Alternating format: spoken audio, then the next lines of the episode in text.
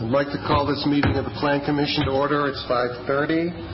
We have a quorum. Um, barely, but we have a quorum. Uh, is anyone registered for public comment? Uh, they are not.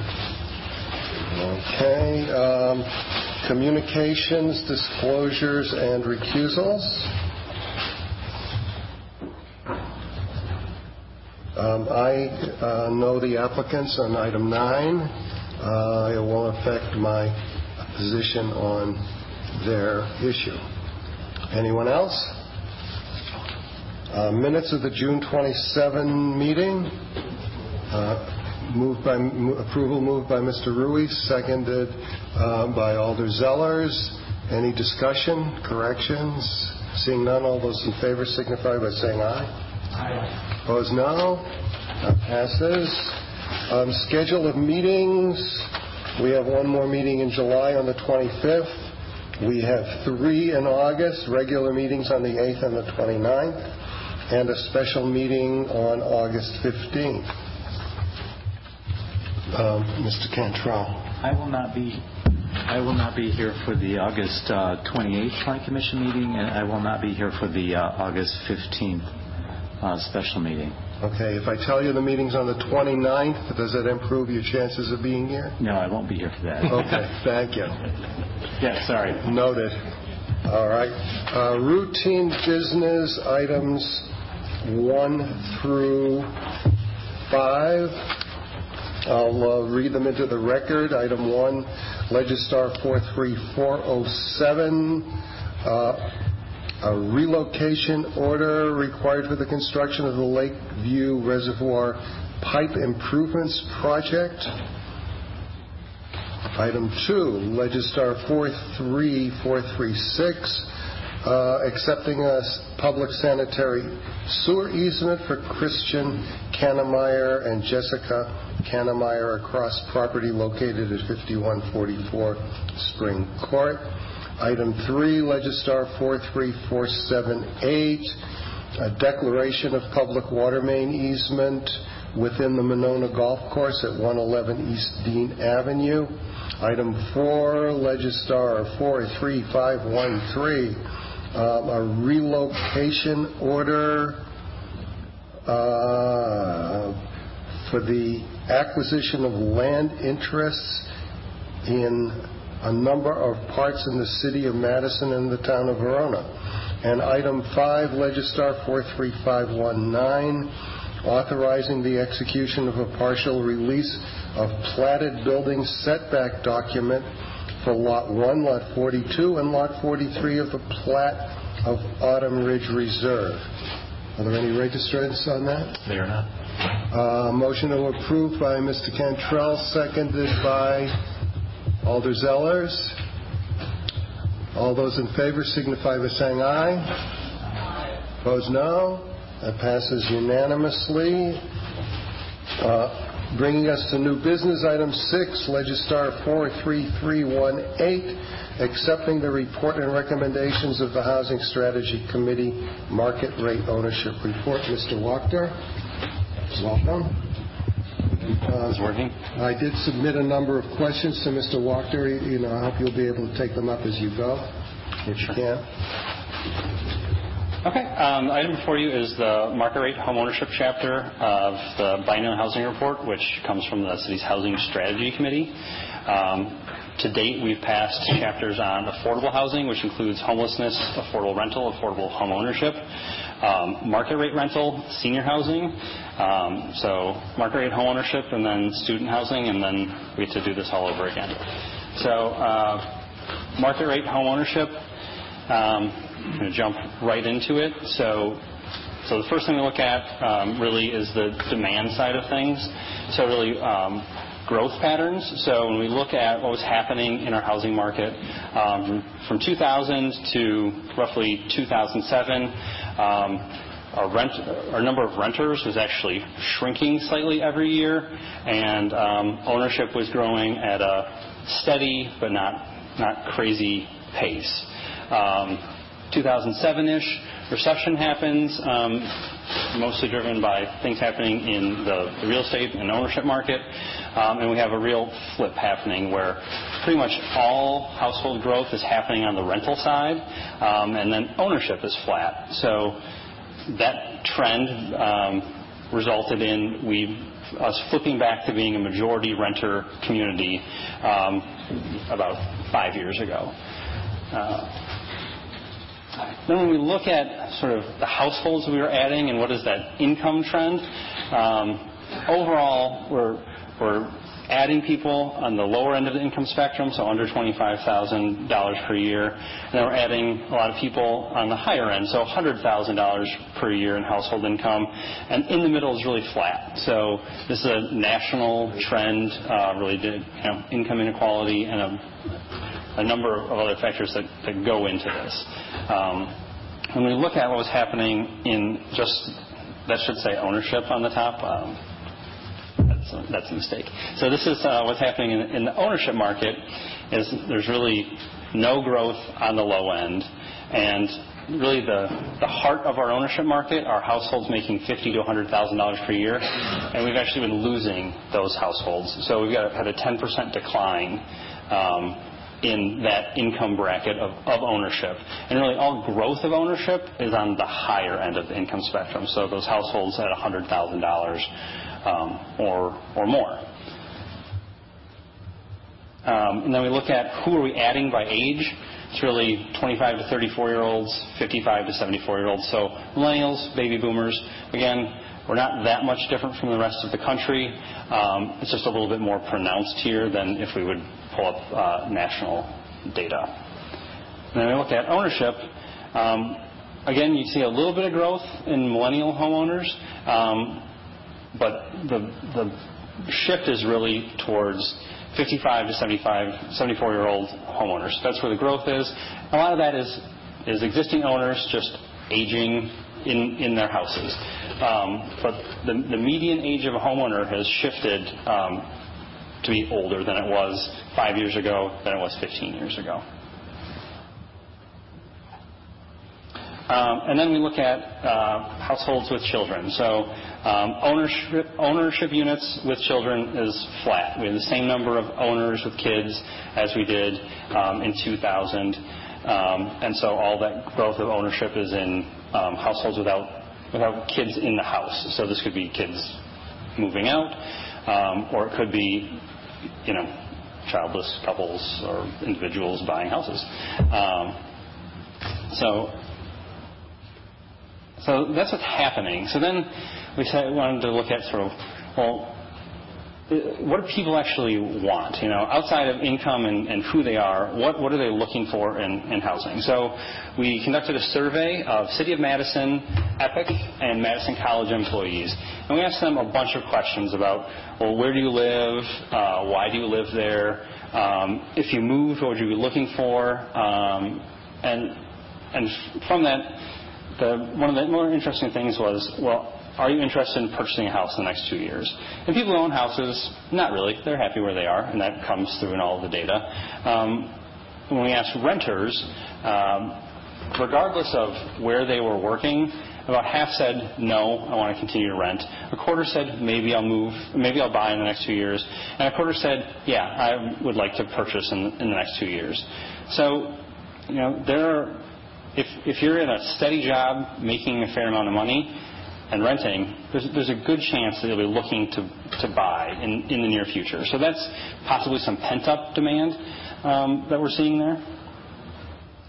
Then we asked those same group of people, um, people who, say they plan to buy in the next few years, well, what's, what's stopping you? What's that, what's that main barrier? And the biggest thing was lack of down payment.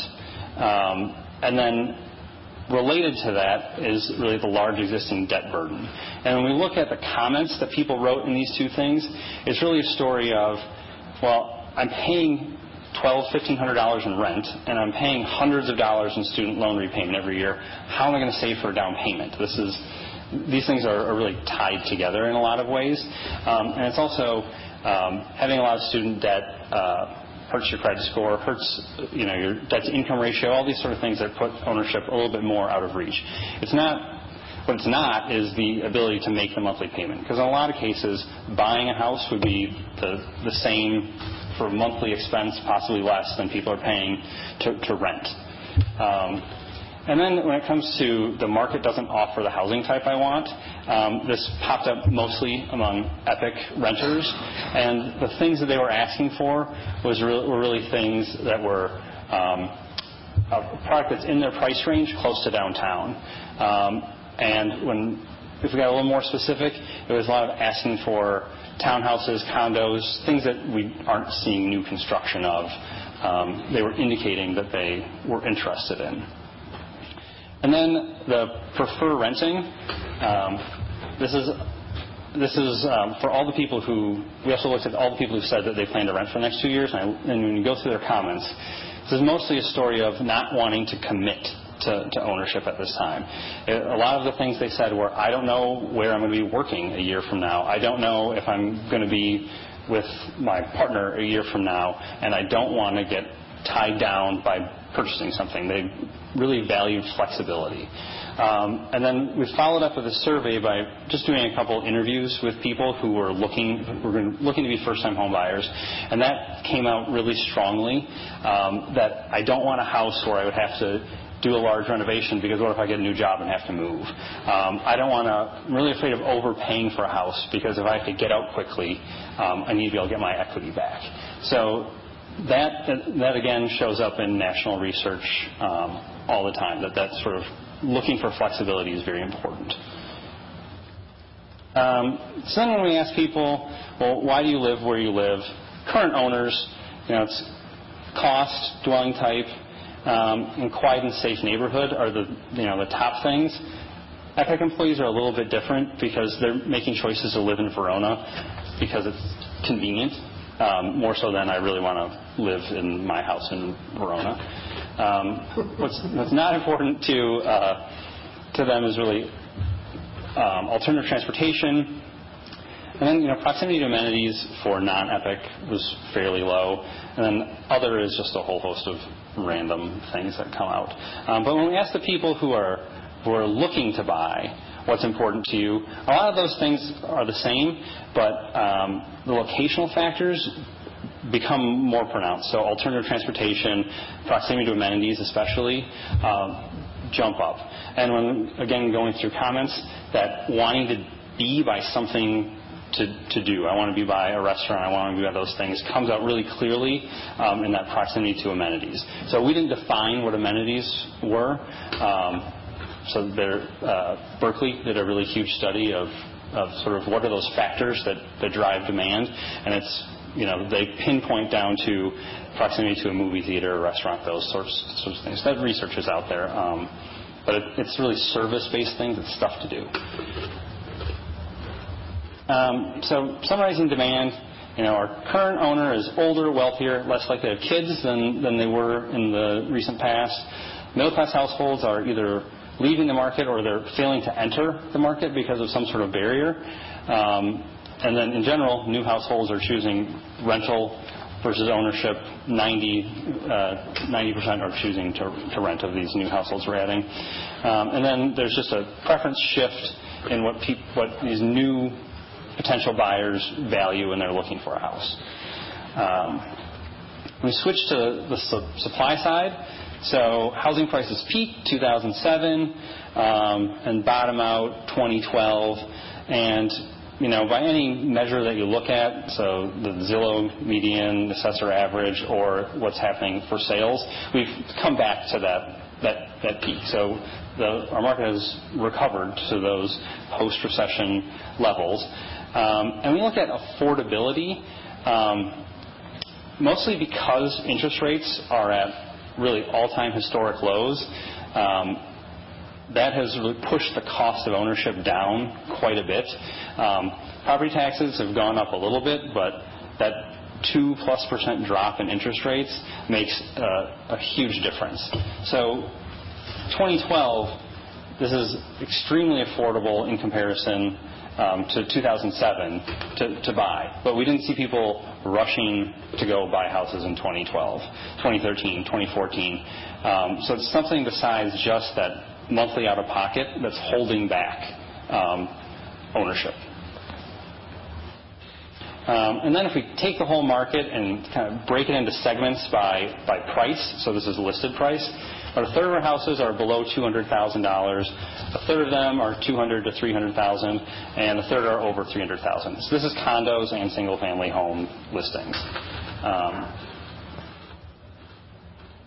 and so if you take what's listed versus what's assessed, there's a bit of a discrepancy.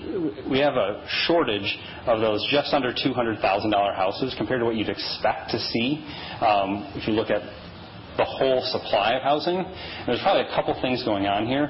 One, assessments lag the market. So prices have been going up 5%-10% per year for the last two or three years, so assessments lag. Um, what could be happening is that the hottest part of the market are those entry-level houses right around $200,000, and they just don't stay on the market. They they get listed, and they're back off a day later. So they're just not showing up in here because they move so quickly. And the third thing could be that there are certain people or the people in this uh who own houses at this price point, some of them could still be underwater. So there's certain parts of the city, certain housing types that have not recovered um, their value. So they could just be delaying listing them compared to everyone else.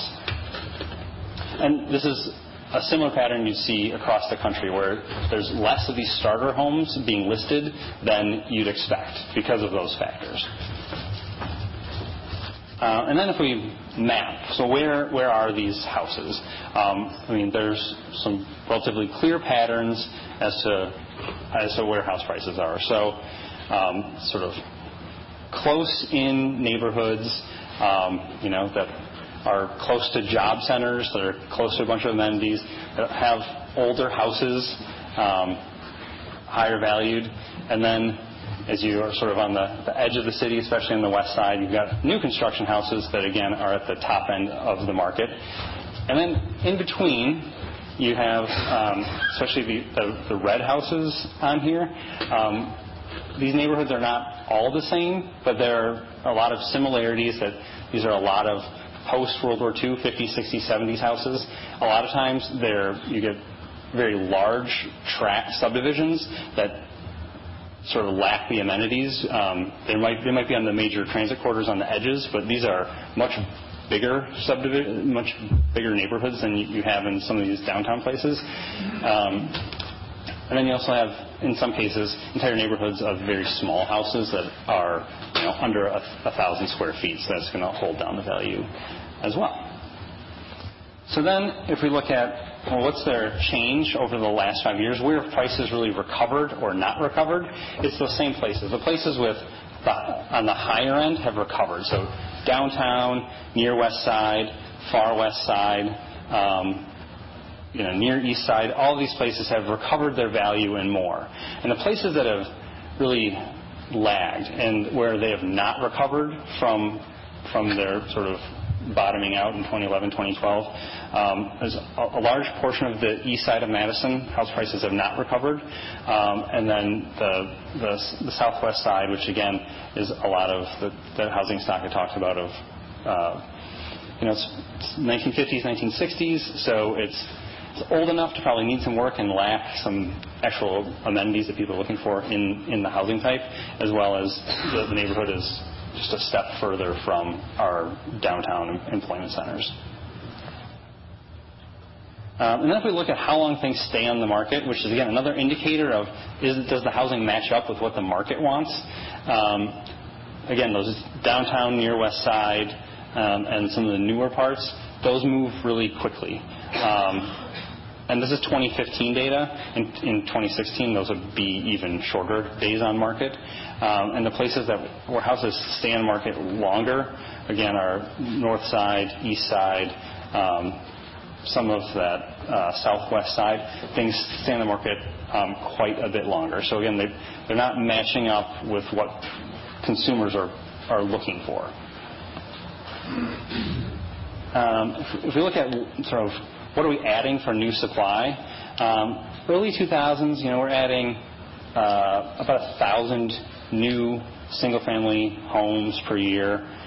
Um, we peaked much earlier than the rest of the county and really the rest of the, co- the country. So we topped out in 2002, 2003, whereas the county, uh, you know, that's like 2005, 2006. So we had this sort of gradual decline. We've been hanging out at a couple hundred permits per year. Um, So we asked ourselves, well, is this just because we ran out of space to add single-family houses in the city of Madison? No, that's that's not the case. In the last few years, we've platted 500 plus uh, lots per year, and there are plenty of portions of the city where we could add, you know, thousands more housing units if there was demand to go, you know, build out new subdivisions. But there doesn't appear to be that demand. Um, so again, summarize supply trends. Um, overall, things are pretty affordable in historic terms. There's very little supply being added, and the places that where houses stay on market longer, where the values are still depressed, um, where there's something that's just making it so that market isn't isn't what's being demanded. We're labeling them opportunity neighborhoods, uh, where they have a bunch of these similarities together. Um, challenges. So after the recession, um, there's new financial regulation put in place that really tightened up a lot of these lending standards, um, which is a good thing, but for household, for especially student households, these households that have pretty high levels of, of student debt, they lack a down payment, there's a lot less opportunity for them to enter the housing market, even if they have uh, relatively strong incomes. So that's keeping out a lot of what would previously have been our, pipeline of first-time home buyers. Um, so, and then in our sort of central high-demand neighborhoods, there's a lack of, of housing at those starter or mainstream um, housing prices.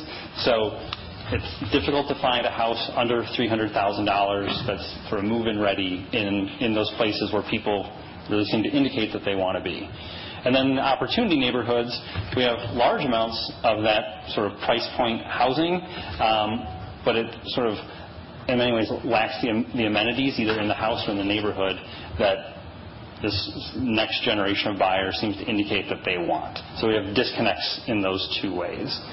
So the recommendations that the, report um, has is, number one is to really look at those opportunity neighborhoods, um, do a deeper dive into the data to actually define boundaries for those, whether it be by census block group, by neighborhood, by something, um, and then uh, have a handful of strategies. Number one is to really think of it as bringing amenities to those neighborhoods by identifying development nodes on the transportation corridors. Um, the example that comes up every time I talk about this is uh, Sequoia Commons as sort of not a huge development, but it, brings a couple of restaurants, a library, and things really into a neighborhood, um, and is a a benefit for everyone around it. Um, and the next thing is we have a business facade grant program where um, it's basically a matching grant that the city gives in certain places um, of the city on major streets um, to put a new sort of face on that, that street. So we would do the same thing for residential neighborhoods. So in these opportunity neighborhoods where housing might be a bit tired, this is really about freshening up the, the face of, of that neighborhood.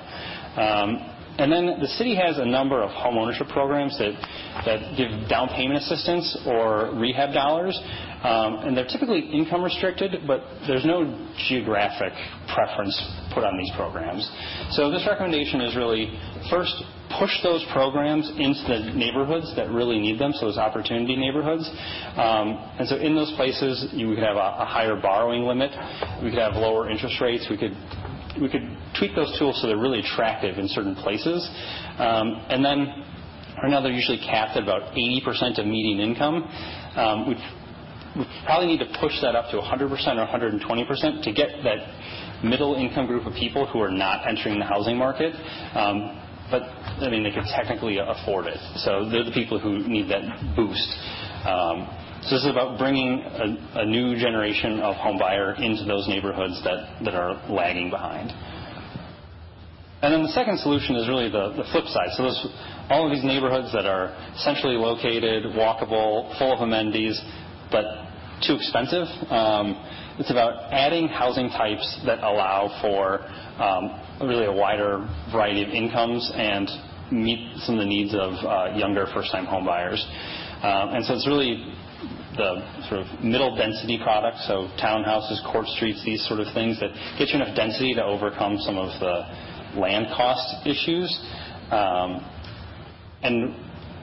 the first step of this is really looking at what are the barriers that we've put in place, either intentionally or unintentionally, in zoning, demolition rules, and subdivision rules that make these kind of things more difficult than they are in other places. Because this is a product type that a lot of other cities that are comparable to us or have a lot of growth are seeing, and we're just not seeing a lot of this product.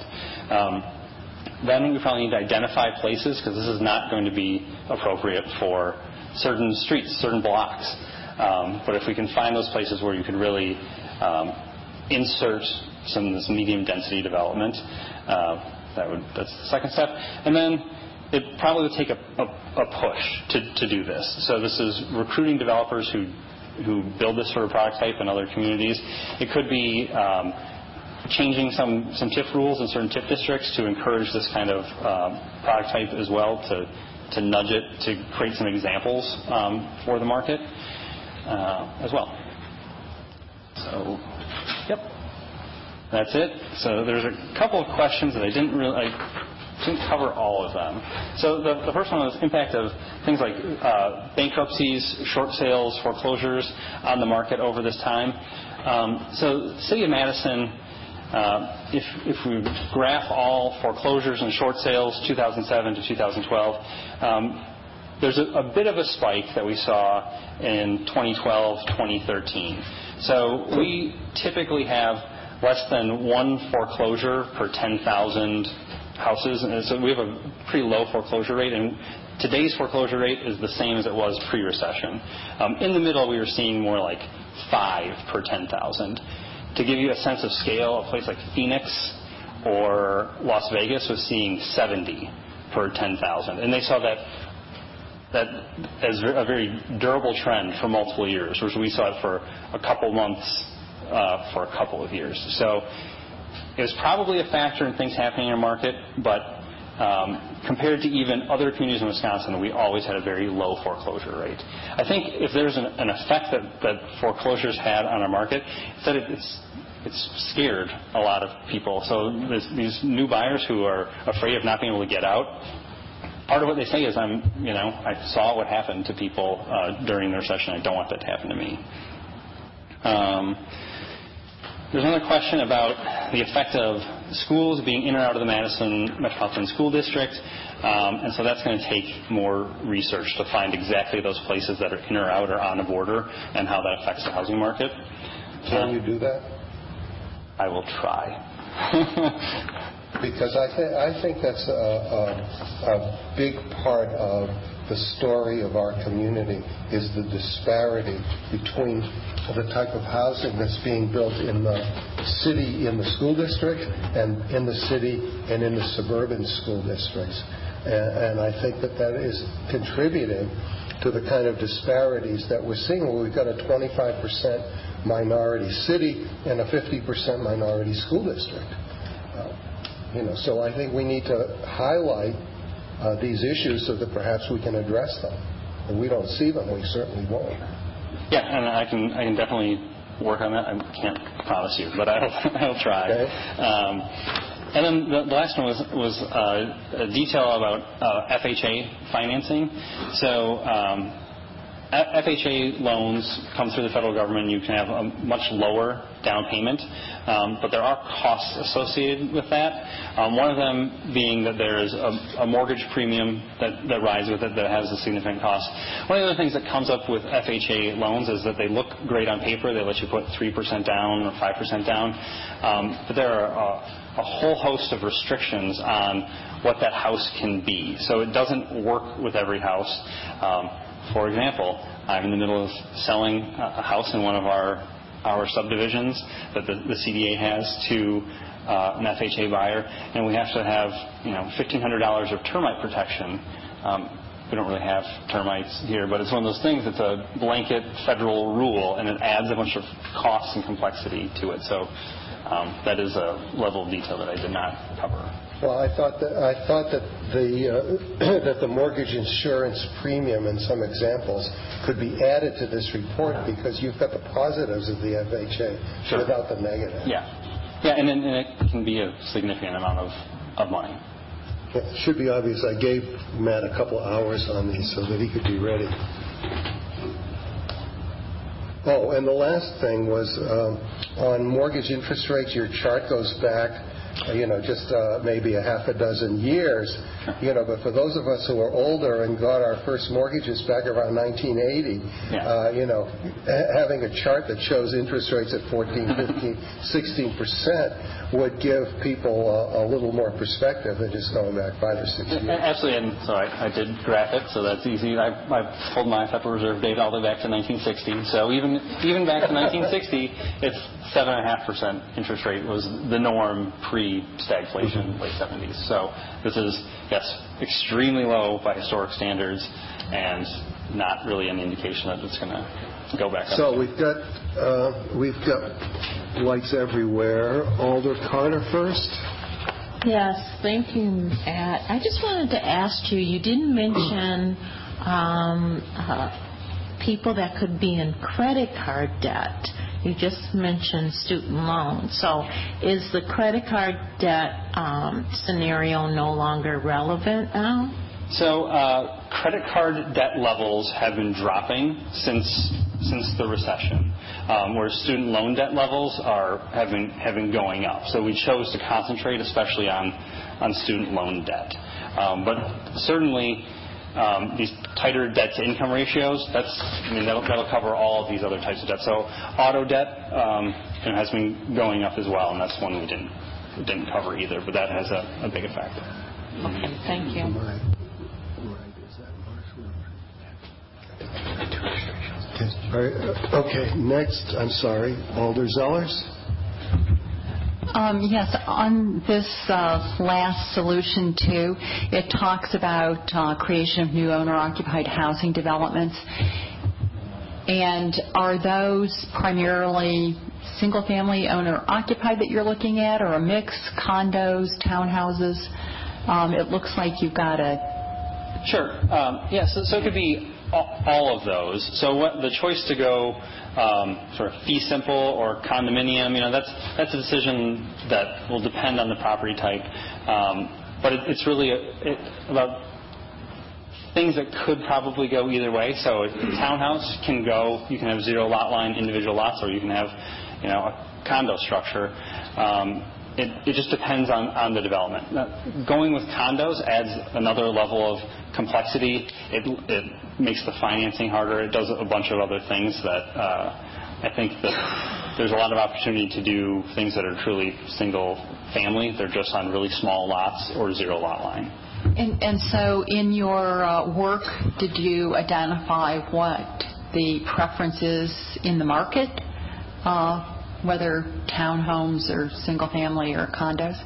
So um, when we surveyed people, we asked not this level of specificity. We asked, so for condos, would it be um, a townhouse with green space? Would it be um, an older house that had been divided? Would it be a low rise? Would it be a high rise? And the most popular type that people indicated was uh, townhouse with some sort of small outdoor space.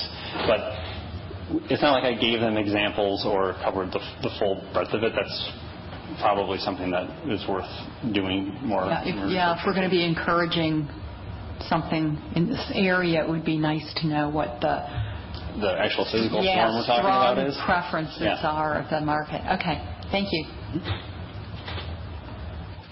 Mr. Polewski. Uh, accident. Didn't mean pre- Okay, no complaints about brevity. Mr. Rewey. Ooh, you want me to say I made a mistake too? uh. I'm, going back to what, uh, Ken, what you mentioned about uh, in the city but in a different school district. And I think the state law changed about 1980 that caused that to happen. Up until then, Madison X and the district went with it.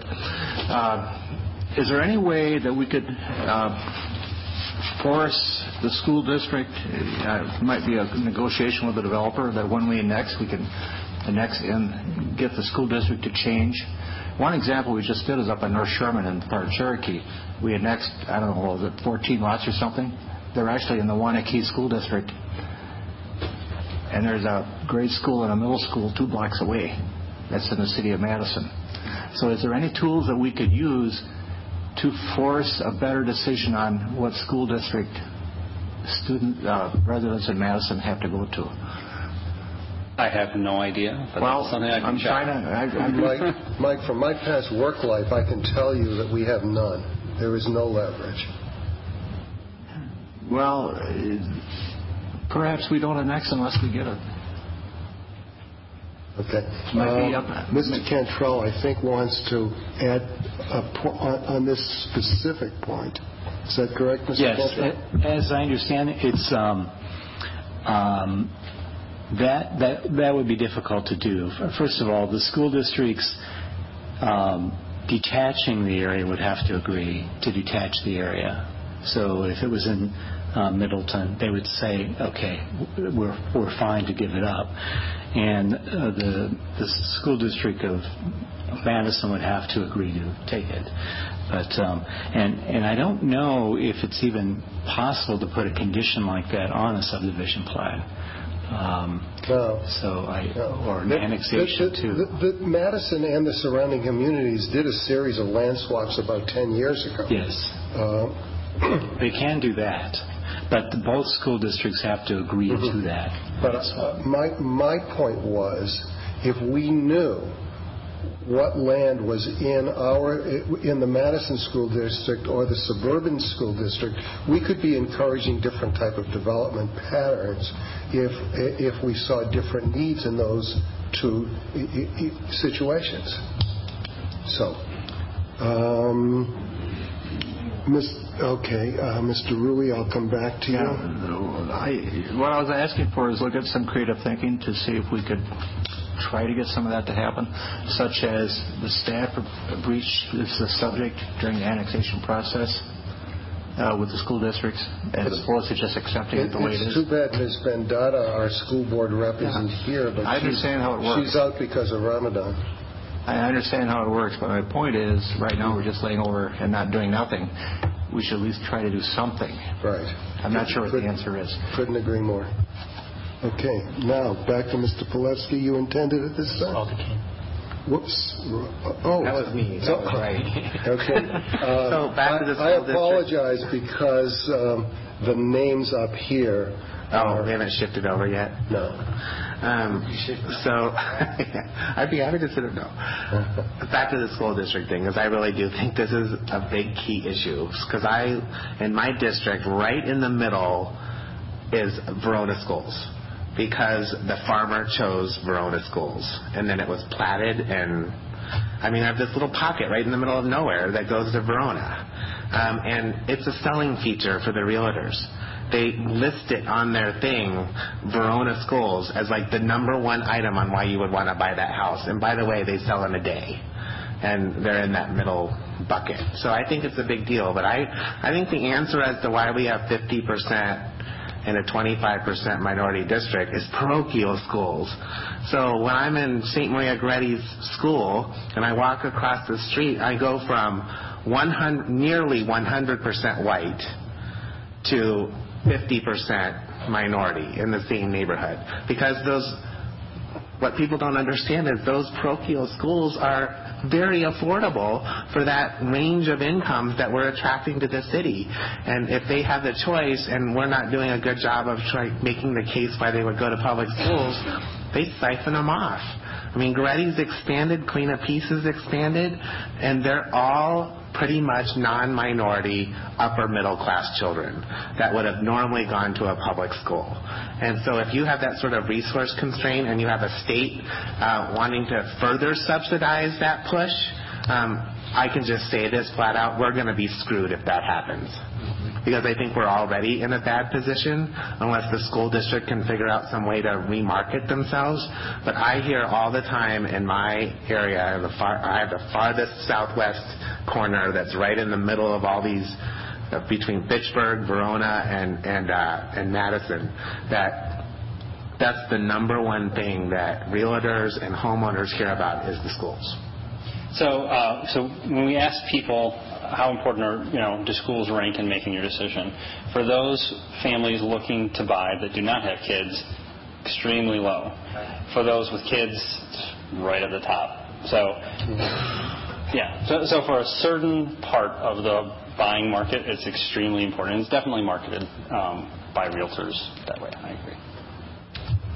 Um, And finally, I thank Mr. Cantrell?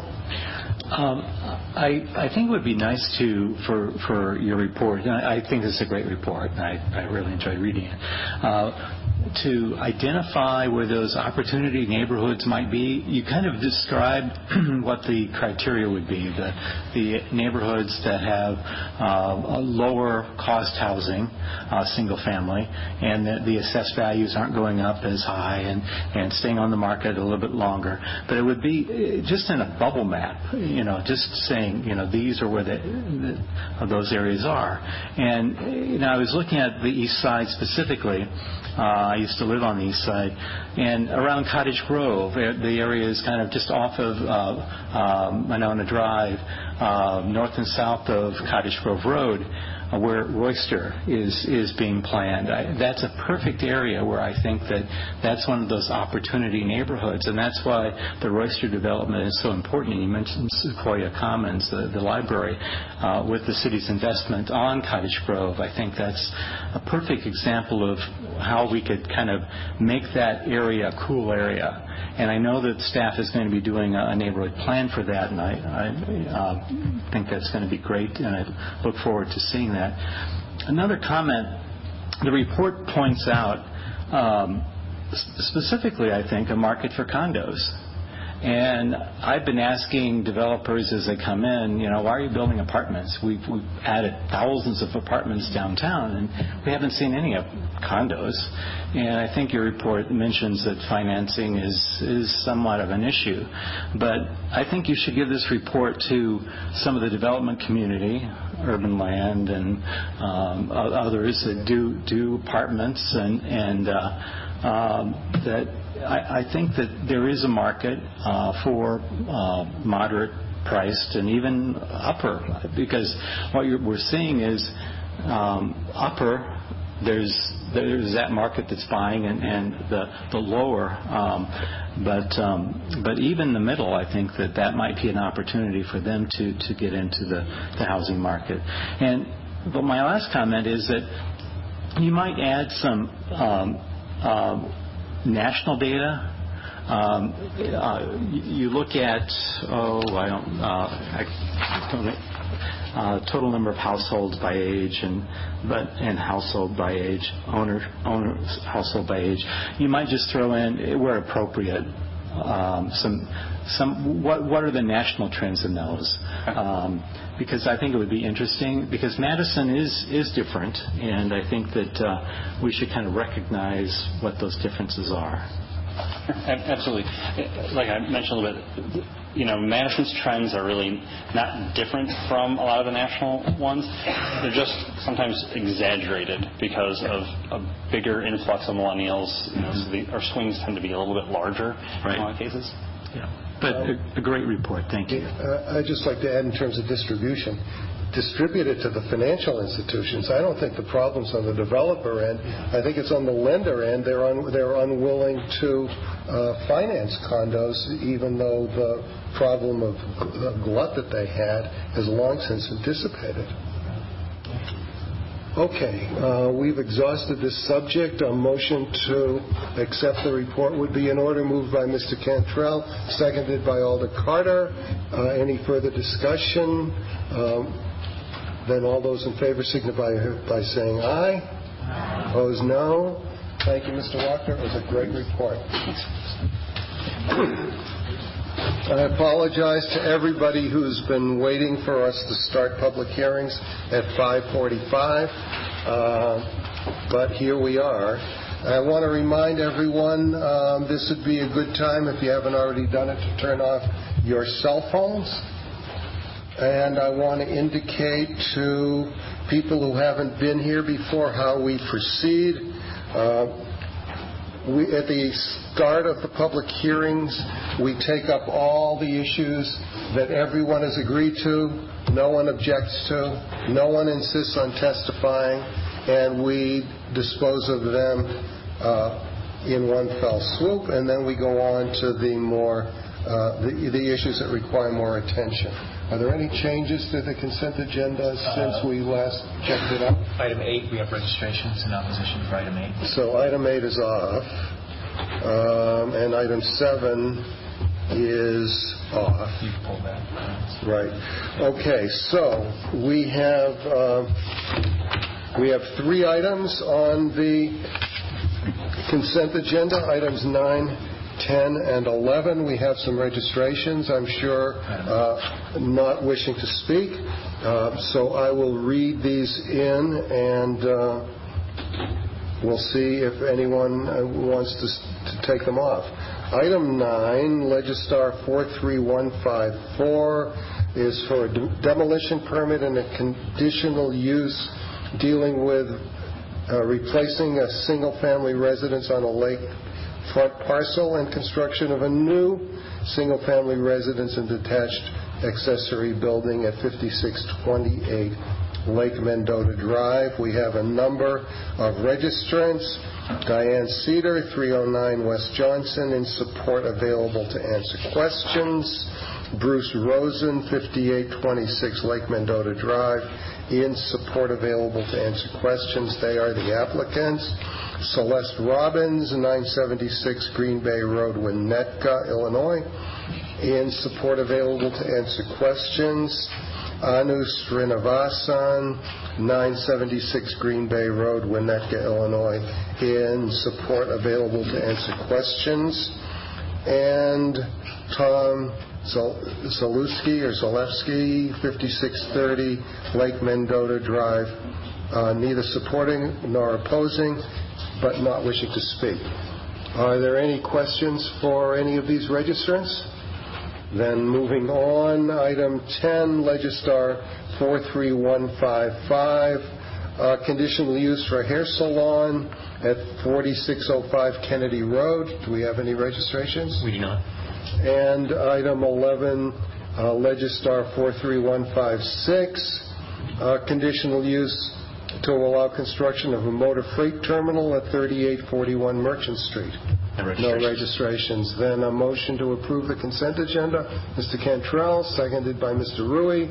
All those in favor signify by saying aye. Aye. Opposed, no. The consent agenda passes, Uh, bringing us to item seven. Scratched it out. Uh, Legistar 43343, uh, dealing with uh, 109 and 115 South Fair Oaks Avenue. Uh, Ms. Stouder, could you it? Thank you. Thank you, Mr. Chair. So you have before you something that was, was also before you in the Common Council last summer at about the same time. It's the rezoning of a 10 and a half acre site on the east side, the old Garver Feed Mill building on, on property currently owned by the Parks Division. Um, 10 and a half acres of that site would be rezoned from the planned development that was approved last year to an amended planned development. Um, and the slight changes I've tried to um, be brief in this addendum to last year's staff report, and I, I will just go over the, the slight changes to the plans again here, and then the applicant, I believe, will be making a, a brief presentation as well.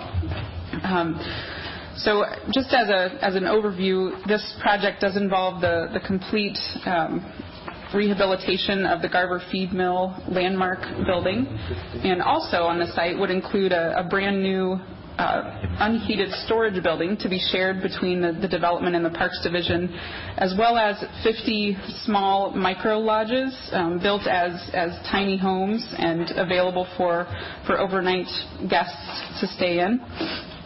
I think that the, the major changes since last time aren't really that major, but one is that the, the storage building has be, been relocated to the west side of the site in order to shift the, the tiny homes or micro lodges eastward on the site, um, providing some proximity to the, the Starkweather Creek for some of those micro lodges.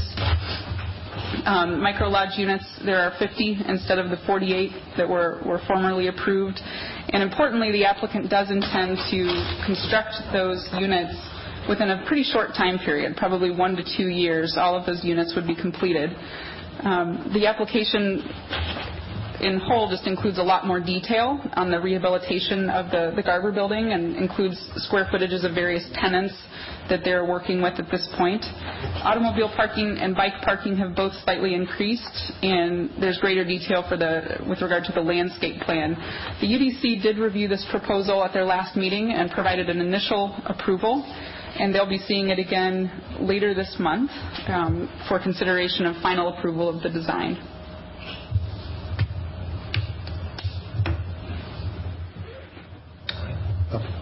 Thank you. Um, I will open the public hearing. Um, The only registrants are the applicant team. Um, So your preference is to each take three minutes rather than one? Okay. Then that's what we'll do. The first registrant is Brian uh, Moroder, 29 Farwell, uh, in support wishing to speak. Uh, When he gets to the podium, we'll give him three minutes. If he needs another minute, we'll give it to him.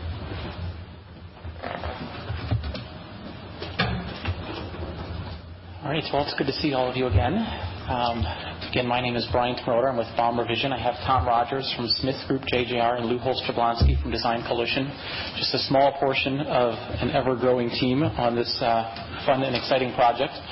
Uh, it's really my pleasure to really be here today and to um, share with you an update on, on, where the Garver project stands. I think we've made some really tremendous progress um, since it's been almost a year um, since we were in front of you last. And I really feel like we're getting very close to the finish line, um, which I think will uh, allow all of us to uh, sleep a little bit better. So I wanted to just be um, brief with you about some of the small changes. Again, the primary function of the building is continuing to be a food production facility. Um, we've got the inclusion of the micro lodge portion of the project as well as the storage um, heating uh, store, unheated storage building uh, for both Garver uh, use and as well as Olbrich Botanical Gardens. and we've really come a long way in terms of accommodating for the various different tenants within the building to make sure that the spaces um, meet their needs uh, in, a, in, a, in a different kind of building. Um, I did want to remind uh, the Planning Commission that this is a historic tax credit project, eligible project, so we had have gone to great lengths to adhere to that standard, or we are currently in the process of our Part 2 uh, historic tax credit application to both the State Historic Preservation Officer as well as um, the National Park Service. Uh, we've gone to uh, We've done a lot of work on the design process, which I think is a reflection of, in the packets and the details that you see in front of you. Um, we've stayed in front of the neighborhood. I think I've been there about every other month, updating them on the progress. And part of what's been great about the time that we've had is we've been able to formalize some new partnerships, have, which have really allowed the project to expand its community impact. So from a general perspective, and Heather briefly touched on uh, these three um, kind of important updates. Um, one is we've worked with staff um, to really uh, enhance the relationship of the different micro lodges to one another. That was something that we heard from UDC and from staff about how are we going to make sure that these these different the variety of what we are expecting in the micro lodges really holds together. And the solution that we came up with, working with both our team as well as staff, and I think even some impact from uh, or some input from UDC, was because we were able to move um, the unheated storage building to the far west, which was an agreement that uh, really served uh, our needs as well as Olbrich's needs, and staff agreed. Um, we were able to kind of break up the micro lodges into more formal clusters, so you can see almost, um, and maybe even highlighted in your packet, various different pods, and I think there's about five in total throughout the project. And this really allows us to achieve um, some synergy within the pods on certain design criteria. Probably just one more minute. In a minute? Yep. Uh, I mentioned the unheated storage building and that change, and like I said, we worked with um, staff and parks to come to agreement that that's really a solution that works for all parties. And then the third is to enhance uh, really the exterior spaces around the building um, that works um, not only to accommodate the tenant needs. Um, we have some logistical issues that uh, tenants need to um, uh, have accommodated, but also the public uses as well. So a lot of design detail you see in your packet on both the north and the south patio areas. Um, so I'm going to turn it over to Tom, and he's going to talk a little bit more about site plan and some of the specific landscape and circulation issues, and then we're available to answer questions. Thank you. You'd prefer to take questions at the end? Yeah. Okay. It's helpful. Thank you, Brian. Uh, my name is Tom Rogers. I'm the landscape architect with Smith Group JJR, and Brian and Heather actually covered a lot of Um, the things that we have changed on the site plan, but I'll elaborate on a couple of those. As Brian mentioned, one of the things we've we've really worked on providing more detail on is creating a core area that's a destination for the community. And, and these two patios on the north of the site and on the south of the site that are public space. The, the center core of the building itself is, is a public space and there's a patio on each side that we see as gathering areas. We've enhanced the, the bike parking. There's more in the south end, there's more in the north end. We've changed that plaza and we've actually changed our street cross section to create more of a woonerf condition, which is a shared bike street pedestrian area. The, the goal of that is to slow down traffic, to create a more walkable environment, to create a special environment that's really different. Brian also mentioned how we've clustered the micro lodge pods, um, and that's really enabled us to, to do something to make the site a lot better and, and a lot more. Um, a much better user experience as you walk from one cluster to another. We've combined the, the different um, micro lodges in, in like types. They're not all the same, of course, but you move from one cluster and you move through thresholds and you move through rooms. So you have a little bit different experience at each of these instead of what we had before, which was really more like a street where we were trying to tie them all together. We understood that these are all going to be a little bit different, and by combining them in those ways, we could make it a better experience. Um, circulation is, is very similar to what it was before. We've made some refinements that I mentioned with the, um, with, with, the woonerf. Uh, with the parking, we've increased the parking slightly, and we've added, after working with um, park staff, we've added these, this future city bike route and access easement around the east side of the site. Um, bike access uh, does come up Cap City Trail. We've talked about how circulation will work through here, and what's the best way to serve um, bike traffic in here. This, this was something that came up last time we were here, and we actually met with our transportation planners and went through what's the what's the best way to handle it if we have a lot of bikes, if we have a little bikes, if we have a lot of cars, and what we came to was there were a couple things that we felt were really important. Um, one, this is a destination at the end of the line. This is um, rather than being something on a line.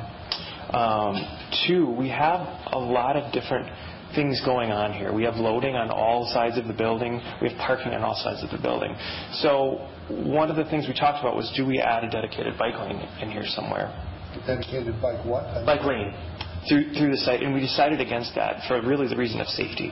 And one of the things that happens with a dedicated bike lane is you wind up um, with the bikers really focused on that lane and thinking they can move through. And we want them to be a little bit more aware because we do have loading all the way around the building. Um, we do have vehicular traffic all the way around. So you have you have options. You can come up from Cap City Bike Trail. There is bike parking at the front. There is public space here. I'll be done in one minute. Um, there's public space here. There's public space on the north side. You can also make your way around the east side of the building. The primary vehicular entrance is on the west side, and really more than half of the parking, about 65% of the parking is on the north and the west side. So we felt that that was a, a good way to at least somewhat divide that and, and decrease some of the conflicts that we would have. Other than that, um, the site is similar to what you saw before and just enhanced, and we can take any questions. Okay. Um, Lou, hang on just a second. I didn't get a chance to introduce the previous speaker. It is Tom Rogers, 6114 Creamery Court, McFarland. Uh, and the next and last speaker will be Lou Host Jablonski, 2088 Atwood Avenue, in support. Available to answer questions? Okay. Um, I thank you and congratulate you. This is one of the shortest uh, bits of testimony on an important project that I can remember. So, questions, Mr. Rewey? Thank you. Uh, you're concentrating biking's going to come off the bike path, and you have to also make it's going to be coming off of uh, Oaks also. Period. It's going to be. It's got bike lanes. Uh, any access from the north is going to be doing that, so you have to take a look at access from all points, not just the bike path. Yes, we do understand that. Um, and we, we actually looked at options that uh, if you were coming from the north, you could come down past the entrance and use this access, or you could come off that access drive. We actually did talk about traffic counts and how much is appropriate and when does this go in. And again, it was kind of the same. There's not really a, there's not really a design threshold for when that makes sense, and because this is an end of route destination, um, our, our transportation planner said this actually, is the best option. Actually, it's a shortcut also to get to Fair Oaks. Think about it. if you're on a Oh, bike. If you're on a bike. Yes. So, Done? thank you. Yeah. Mr. Cantrell. I think this is a great development. Um, I do have one comment and, and somewhat of a concern. Um, the, the unheated storage building. Um, I, I look at the plan of that or the elevation of that, and it's, um, I, I guess, I, I, it's disappointing in, in one respect. Um, but and I'm sure that you have a response of what, why you're doing it. I'm sure the cost is a lot to do to to uh, is part of the reason. But it's on the same plane as the historic building, and even stepping it back just a few feet to, to break that same line. And this is the first thing you see, and I know you're trying to hide it as much as you can with trees and stuff, but those trees are going to be pretty small when you plant them. Um, it's it's the first thing you see when you drive in from Fair Oaks. So it's just it's it's really like a pole barn. Um, something you would see in, uh, out in ag land, um, and I would I would ask that that you think about how to at least the facade of the building, uh, the, the faces, the, the, the entry point coming in, that how you could um, make that a little bit more attractive. And I know that we don't want to create something that looks like the historic building. I know that preservationists think that you know uh, a new building should be a new building, and uh, the old building should be speak for themselves. But but this building is so prominent. It's such a prominent location uh, that uh, I think I would ask urban design to really look at it, at least the facade of it, to, to see what they could do. The garage doors, the windows, I mean, they're all kind of just wrong. But that's a comment. You can respond to it. It's an excellent comment, and it's one that we've been struggling with, um, not just on our design team, but with UDC and with historic.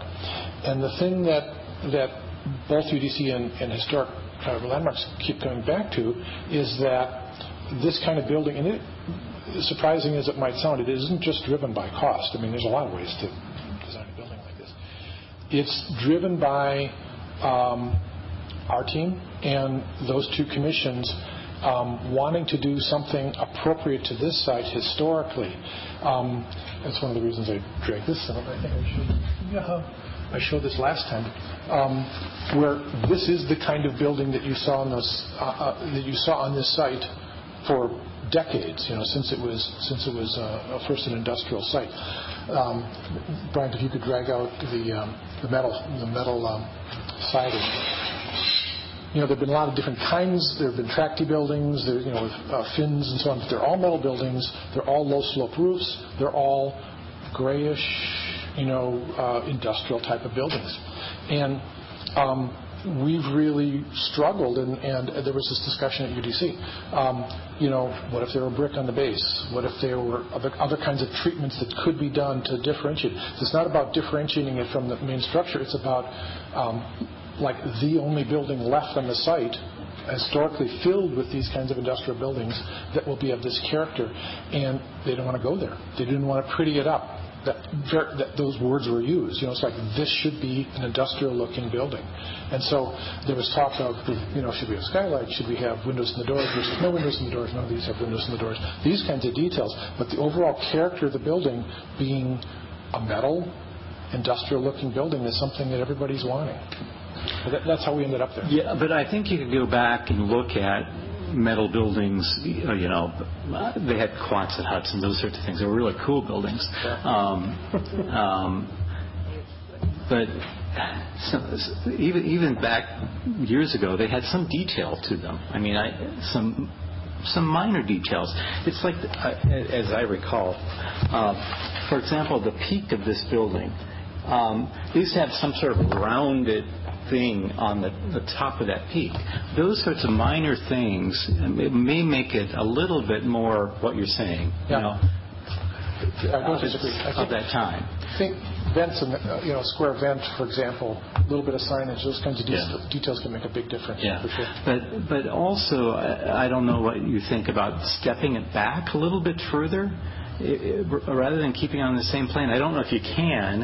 Uh, it looks like you have some property uh, farther towards the railroad or the bike trail. Let, let me let Tom talk about that because um, um, a big part of the location of that had to do with the hydrology and where the um, uh, also what Olbrich wanted in terms of turn radiuses for their trucks and so on. I'll let Tom talk about that. Part of where, as Lou mentioned, why it's sited where it is, is because we are, we do have garage door access through here. We are pulling vehicles out of there, so we can't really shift it very far south without starting to impact our drainage, and we start to get into railroad property. So we didn't, we didn't have a property that we could drain across, in that from that standpoint, and so we, we kind of pushed it as far south as we could because we knew that we wanted to screen this to the best of our ability as well. I guess I didn't see that drainage swale on your landscape plan. Maybe I looked at the wrong drawing. One other thing I'd say is, is in term, it, it looks like a big floor, floor plate. It is a big, it's a big building. Yeah. It's like 8,000 square feet. Um, and it looks like it's lined up. Your sense of it in 3D when you come on the site, and you're describing, uh, that, that's the, who cares what it looks like on a site plan, what you, what you see when you drive in, um, the heights and so on. Um, the, the oblique angle that this comes in at means you're seeing it at a glance. Even when these trees are small, that whole building is basically shielded from your view, even with small trees, low during car, uh, until you get to about that point.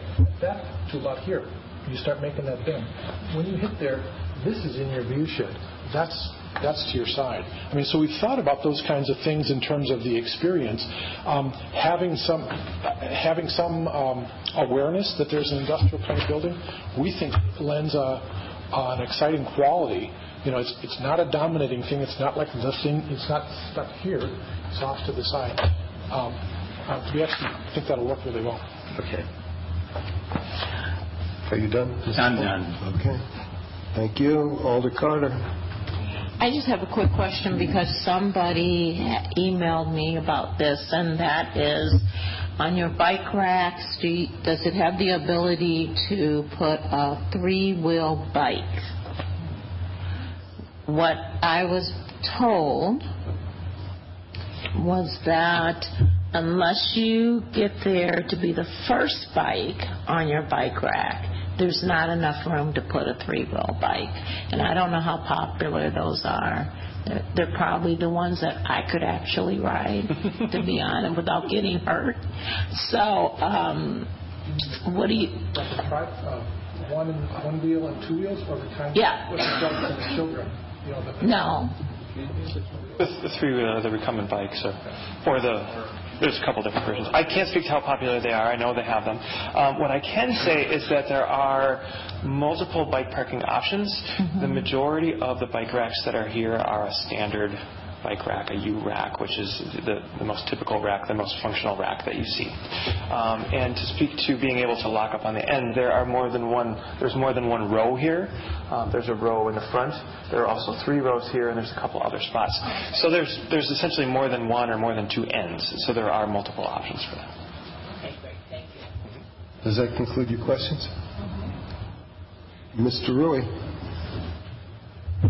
Thank you. You're talking about the view shed coming down the road for more vehicles, but you also have the view shed from the bike path.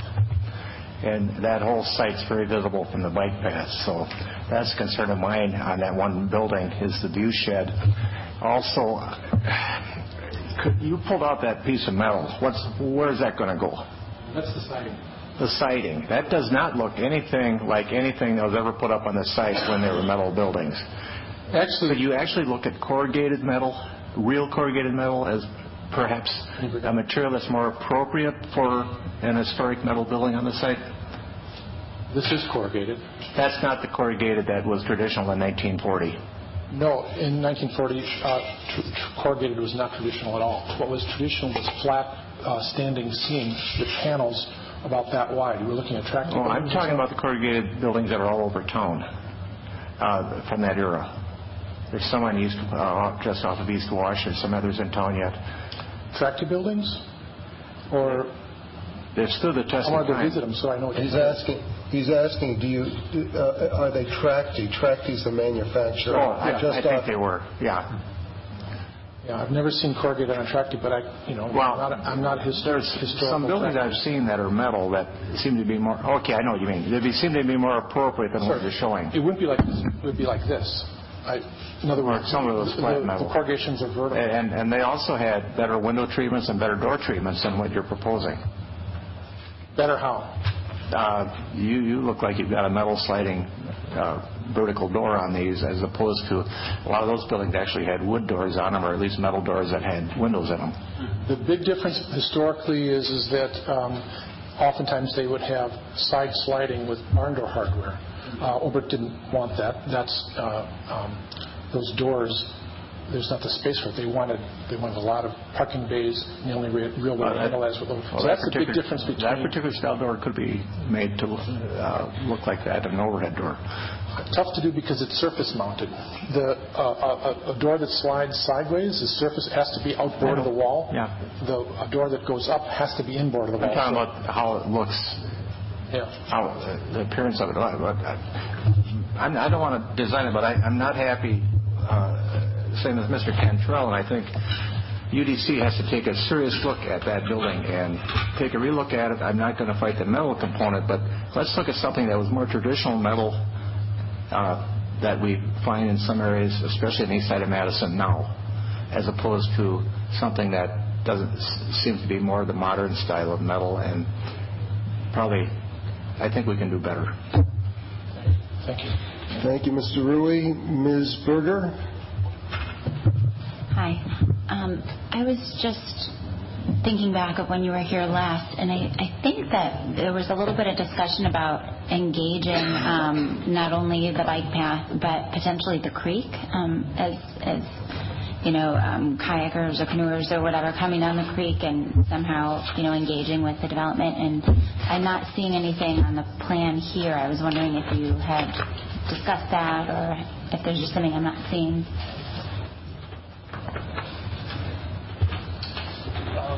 That is something that we did talk about last time, and we do think there is opportunity for a future kayak launch in this location that could be um, developed with the tiny homes, and we have allocated space for that to happen right here, so that you could access it. The car could drive up. You could get to a future building that could be here. We have not designed that portion right now because that is a future thing, and but there would be an opportunity to access across that. Does that stormwater area, though, kind of prohibit it at that point? The stormwater is here. We would have to make an accommodation to get around that. Um, to at this point, it would. Okay. I mean, I guess, yeah, I, I'm not sure if it if it would work or not, but I think it was a cool idea, and it would be We, nice. we like we the idea. It's also something we would have to work out with Parks because it is on their property. Sure. So it's something that we're interested in. Um, it has been brought up. We would like to do it, but it would be an ongoing thing that we would have to develop with Parks. And you're saying that the current design doesn't necessarily prohibit it by kind of lining up that area Correct. with This does not preclude else? that from happening. Okay. All right. Uh, Alder Carter, did you push your button again? I did. Okay, here you, here I you go. when you were at UDC, you had a bigger photo of the um, old warehouse. Do you have that with you tonight? Okay, never mind. Okay, any further questions for these registrants? And thank you. I'll close the public hearing. Are there questions of staff? Is there a motion? Uh, Approval moved by Alder Carter, seconded by Mr. Plesky. Uh, Discussion on the motion? Mr. Cantrell? Well, since I've raised this issue, I, at least I'd like urban design to look at the, the storage building again, if they could, because I know they're focused on some other things, the, the, the pods for the little houses and those, and I'm, I'm not as concerned about those issues, but and, and maybe they'll just come to the conclusion that hey, it's good as it's going to get, but uh, I hope hope that through their review that um, they could look at the, the, the, unheated storage building and specifically look at the, the elevation that fronts the, the, main entry road and look at the doors and the windows and, and just that, that facade of that of that building because I do think it's it's it's very it's very visual. Uh, it's 24, 25 feet high, so it's it's going to be a pretty large building. And Garver is such a beautiful, old, historic structure. And I guess I don't want to detract from the, the beauty of that building by putting something that that I feel is inferior. Uh, but I understand that that the purpose of it. But I, I feel that we should they should take at least another look at it, and that's that would be my request for a friendly amendment. Thank you. Mr. Mr. Rewey? Um, I, want to concur with that. Um, one of the concerns I had is uh, I think the one side of the building that faces a bike path is not very attractive. Uh, users of the bike path are going to see those four garage doors and the, and the service door. They're going to get quite an impact from the bike path. It's not just for the motor vehicles coming in. And I'd also like to see something that maybe looked more conducive to how a metal building would have looked in 1940 versus what appears to be uh, an attempt at a 19 or 2016 metal building. So I'd like to see it at least have some historic uh, metal component to it as opposed to just being another building. Thank you. Mr. Palevsky? I'm um, speaking in favor of the motion. Um, I understand and appreciate the concern with the storage building. I can't speak to anything other than the warehouses that currently exist at Dickinson and Mifflin, which I had had the pleasure of viewing for 25 years in my employment at the Department of Safety and Professional Services. Those are not um, any great shakes to look at. Um, they are historical because certainly the current owners haven't done anything to them in many years but paint them and paint the roof now and then. Um, I don't share the concern that there is a platonic ideal of the 1940 metal building. Um, I, I, think that the UDC, when they are taking a second look at this, should probably bear in mind the desire to weigh verisimilitude of the historicity of the building with an, ideal of we want to make this look nice. Um, seems to me that the design that we've been told about here um, hits the verisimilitude of historicity um, bang on, and it certainly serves the use. Um, I don't know that you want to make it. I, I remember last time this is presented, and I was um, convinced that the historicity of the metal industrial building was bang on. I'm sort of looking at, well, in Japan, they rebuild the buildings for thousands of years, and they say, this is an old building, we just finished working on last year, because they replace the part as they go along.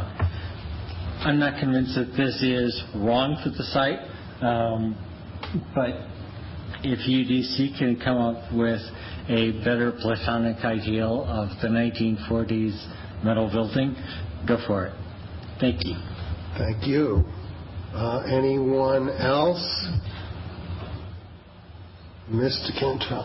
I'm sorry to speak one more time, but I, the reason why I'm more concerned about this building, because the last time, this is one of the changes from the last time, this storage building has been moved from where it was tucked away to the main entry point. So I wouldn't be as concerned if it was on the opposite side. And I understand why they wanted to put the little houses or the little whatever on that side facing the the stream. I mean, that's very understandable to me, and I totally support that. But because of that, because of that change, you're moving it to a much more visible site, and that's why I'm a little bit more concerned about it. So that's why I raised this point, and and uh, and I'll shut up. Thank you. Thank you. I believe we have a motion. Um, all those in favor signify by saying aye. Aye. Opposed, no.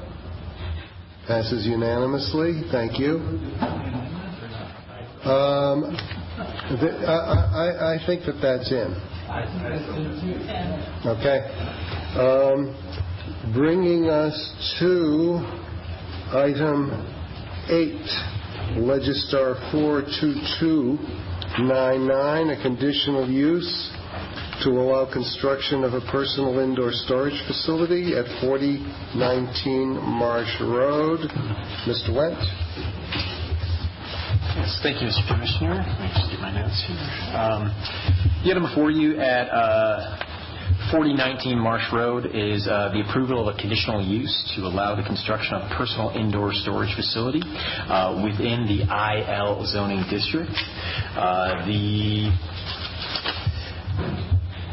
applicant is requesting approval of uh, eight personal indoor storage warehouses containing approximately 320 uh, storage units um, and hopes to commence that uh, construction as soon as possible following potential approvals. The proposed storage buildings range in size. Um, essentially, there's about 14 to 65 of the units, depending on the building size overall. Um, they are accessed to exterior doors and internal doors, generally as depicted on the plans. There's a management office Uh, for the overall storage facility as a whole um, on the northwest corner of Building A. Um, uh, essentially, the character of the proposed indoor storage facilities appears to be consistent with the character of the other new industrial and commercial buildings uh, that have been developed in the surrounding area in the recent Uh, present, I guess. Uh, the statement of the purpose for the IL district generally recommends uh, a mix of light manufacturing, office, flex space, storage, and warehousing units be developed on parcels with relatively direct access to the regional highway system. Um, generally, staff feels that this is being done in a manner consistent with the adopted goals, objectives, and policies of the comprehensive plan and the local neighborhood development plan, which is the Marsh Road Neighborhood Plan. Essentially, the planning division recommends that the Plan Commission find the standards are met and approve the conditional use request to allow construction of the personal indoor storage facility at 4019 Marsh Road, subject to the input at public hearing and the following conditions as listed in your staff report. Thank you. Thank you, Mr. Wendt. I will open the public hearing. The first registrant is David D. Wood, 3200 uh, Larson Road, Madison, in support, available to answer questions. Are there questions for Mr. Wood? Then thank you. Uh, the next registrant is Deborah King, 4005 Marsh Road, opposed, wishing to speak. To be followed by Gordon King, same address, same position.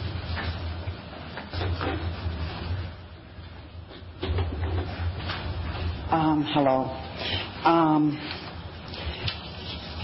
we um, live right next door to this piece of property, and I'm going to tell you that I have one other neighbor next door to me who's 85 years old that doesn't go outside because she's been falling all the time. We're considered A2. Her property and our property is zoned. There are three other homes that are next to the property that he wants to build by, which are all residential one. Um, one of the homes is in the process of being sold where the new owners aren't even aware of what's going to be going on. I did learn that on Thursday from the man that owns the house, waiting to have the house signed over to them, which I think is unfair that they don't know from the realtor and have no idea about this. Um, I think that um, this is going to cause a lot of problems. Um, we have a really nice tree line, um, so we don't have to see Pellitteri's in our backyard, waste transfer station. Now, what we're going to have, you know, we have the tree line. It pretty much takes care at least two and a half seasons out of the year, which is all those trees are going to be taken down because that would be his property. Um, so we would have to look at storage units.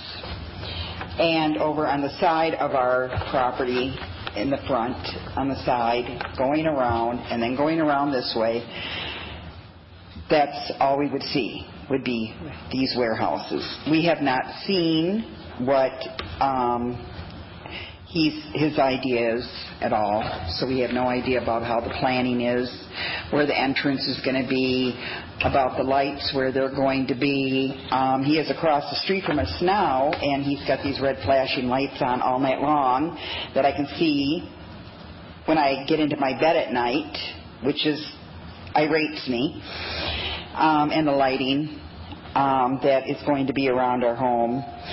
We also have a septic system that we just had put in three years ago, which you know I don't know if any of you are aware how many how much thousands of dollars and the cost of having to redo your yard and grass seed and having to do the maintenance on that um, was a summer job for me.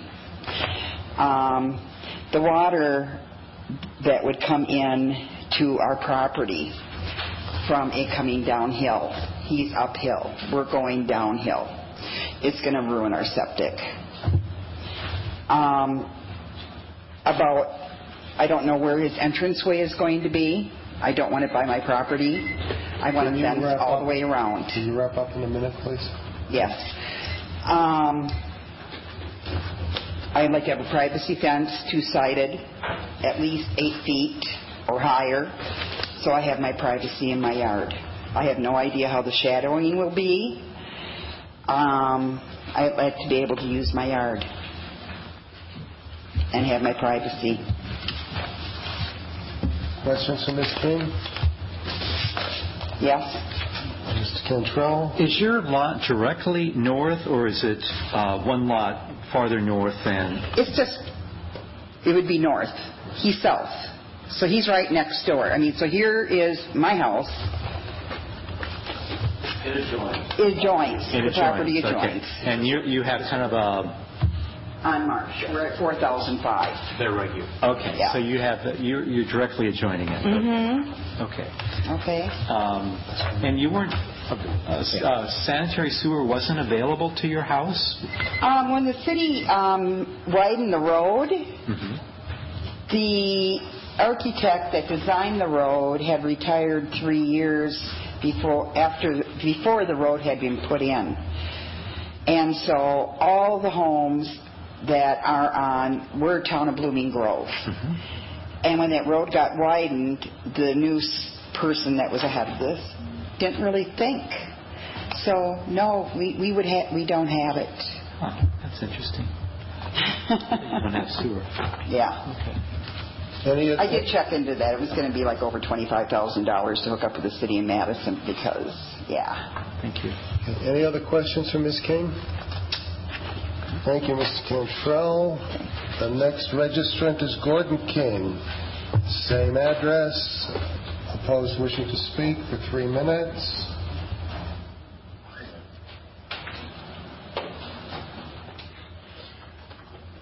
Welcome, Mr. King. You have three minutes. If you need another one, we'll be happy to give it to you. Okay. Uh, Gordon King. I've lived there for 32 years. Um,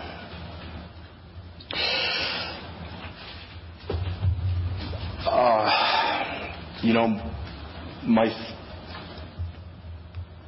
Just let me start over. My concerns are pretty much the same as my wife's, but maybe I can describe them a little more in detail. The uh, our, our septic field is probably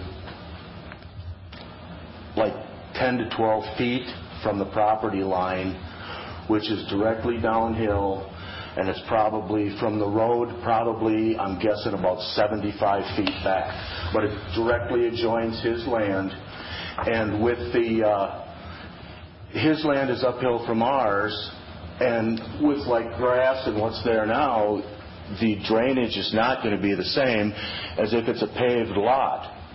And I'm thinking in order to control, and it would be directly in line with hit, hitting our basement and other things, and I'm thinking it would need curbing, correct drainage, and probably storm sewer to the road to make it suitable so it doesn't ruin my septic and perhaps go to my basement. Um, that's what I'm thinking about the septic field. Um, I'm thinking for privacy and security, I would like to have along the the whole adjoining property line from the road all the way to the back, I would like to have at least an eight foot high double sided privacy fence to keep. I don't want to see the people at the mini warehouses. I don't want them to see me. I don't want them throwing trash. I would like a fence high enough that they can't throw trash into my yard or that they can't see my garage that is 90 feet away and think, well, geez, I could go over there and grab some stuff and wheel it into my Winnie warehouse and uh, they'll never know where it went and it'll be gone. I got brand new cars out there. I don't want these people come in. I know Mr. Wood has had vandalism problems across the street. We've talked. He's had tagging, various things it's taken place. He's done some security measures and he does pretty good, but he's not next door to any houses. Nobody lives there. It's just commercial buildings. There's nothing they can hurt. He doesn't have any dumpsters on his property, which would make maybe going over the fence into a little wooded area next to my house pretty convenient.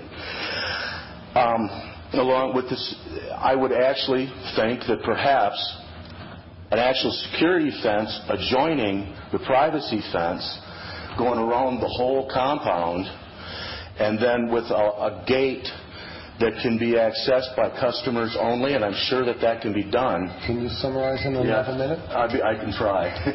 um, a gate that would uh, let in the customers only, and I know that can be done because I've been keyed into places where I truck drive before, and I know that's totally possible. And would keep the people in who's supposed to be in, not letting the people in that aren't supposed to be in because I know you're hidden back there. You're going to be going back into a corner where it's kind of a woods and stuff, or, or just there's nothing back there for no way to police it really. You know, it's going to be dark. But my bedroom window is about 110 feet from there, and I want a high enough fence that he can have all the lighting that he wants but I don't want to shine it in my bedroom window because that, for my use, values, and the enjoyment of my property as it exists, it's going to take that all away. And that is item number three on the list. And, and that's what I'm concerned about. Okay, thank you, Mr. King. Other questions for Mr. King? Mr. Rewey. Uh, do you have a one-story or two-story home? I have a one-story home. That's what I thought. I was just thinking about a possible fence site. Okay, thank you. Okay. Okay, that concludes the registrants. Are there questions for um, any of the registrants, the applicant or others? Are you the applicant? Uh, uh, I believe that um, I'd be willing to bet that Ms. Berger has a question for you, right? Come on up, Mr. Wood.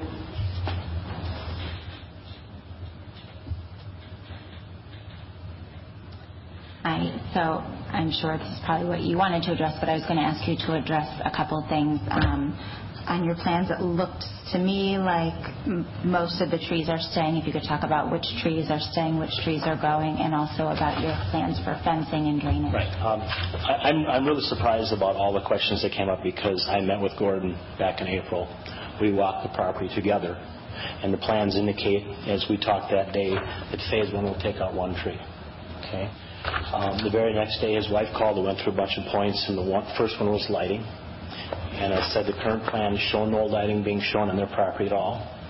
The second was noise and doors, and the current plans show all the, all the storage doors to the inside.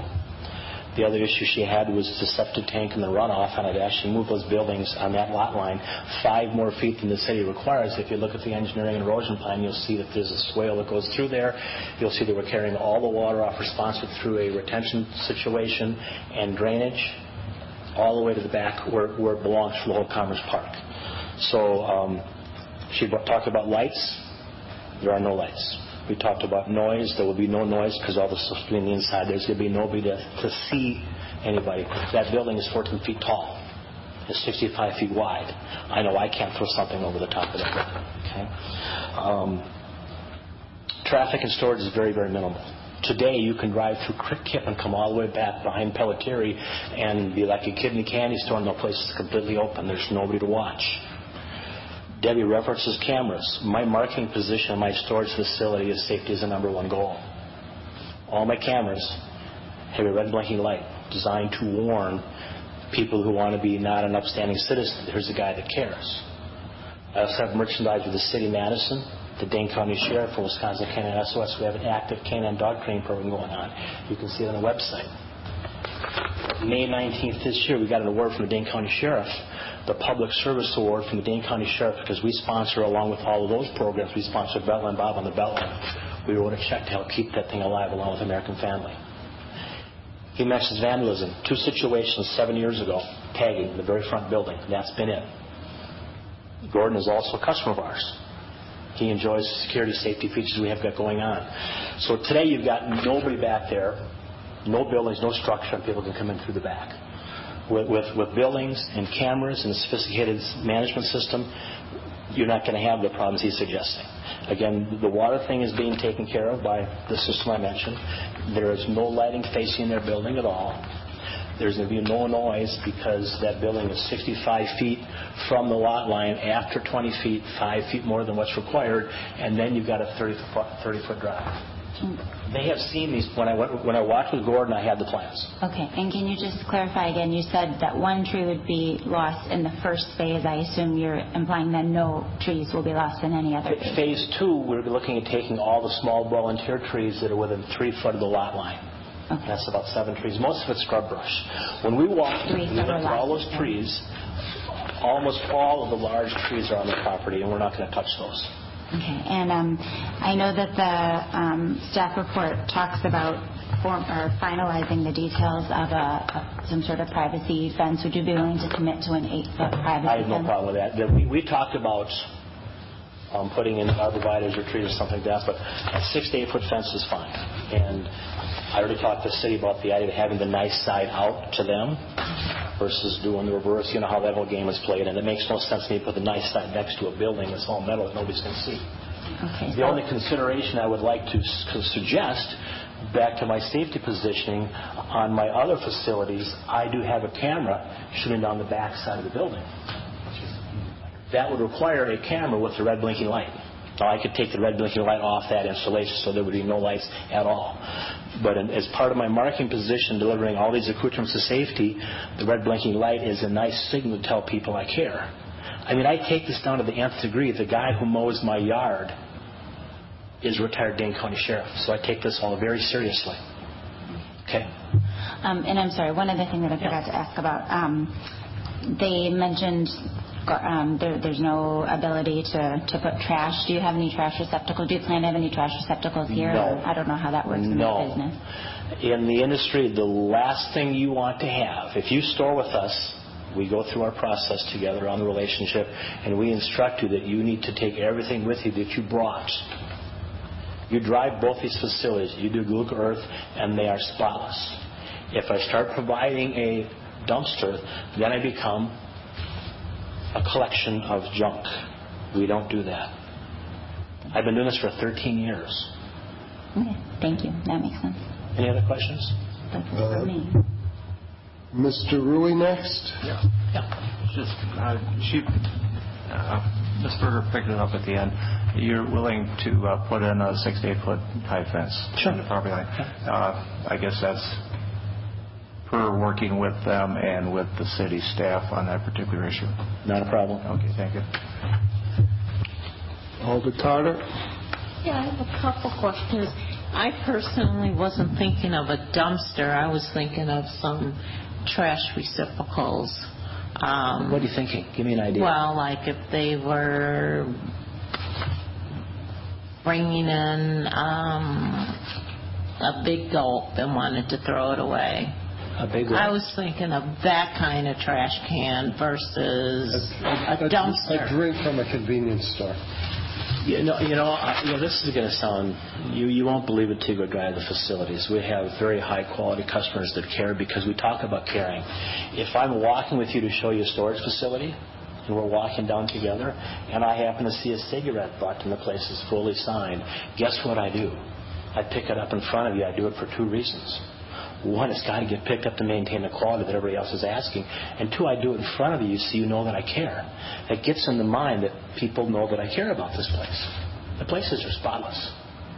Will I have a mover moving and want to get hydrated and leave a bottle in the corner of the store? Oh, it happens. But I'm there all the time and picking that stuff up. Okay. The other thing is, are you using a landscape designer for your property? Yeah. The landscape plan has been vetted by Paul Skidmore. Yeah. You'll see, you have a landscape plan. You guys probably all know Paul. Probably heard that name before.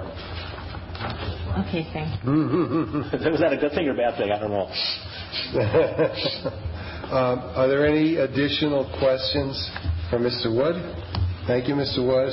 Thank you. A- Any additional questions for uh, one of the kings? And Then I will close the public hearing. Is there a motion? Mr. Cantrell. I move approval um, and ask that uh, staff consider a eight-foot high fence along the north property line. Seconded by Mr. Rewey.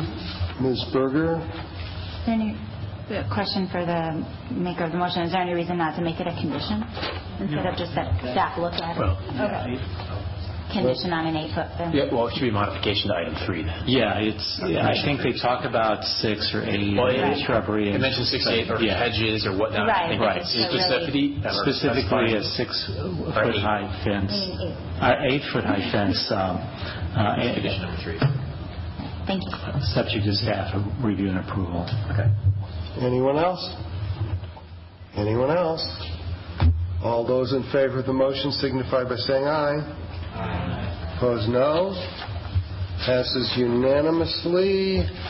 Uh, Business by members. Secretary's report.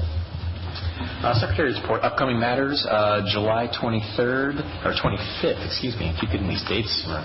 Um, let's see, uh, i- items to highlight, uh, 6502 Milwaukee and 6501 Town Center. We've uh, amended PD, GDP, SIP, so uh, a piece of the MetroTech uh, development uh, coming in for, uh, so actually getting some traction on one of the corner sites there at MetroTech that's uh, been a bit stagnant. Um, 4818 Mineral Point Road is the uh, mid- Midtown Police Station. That's uh, another item of note.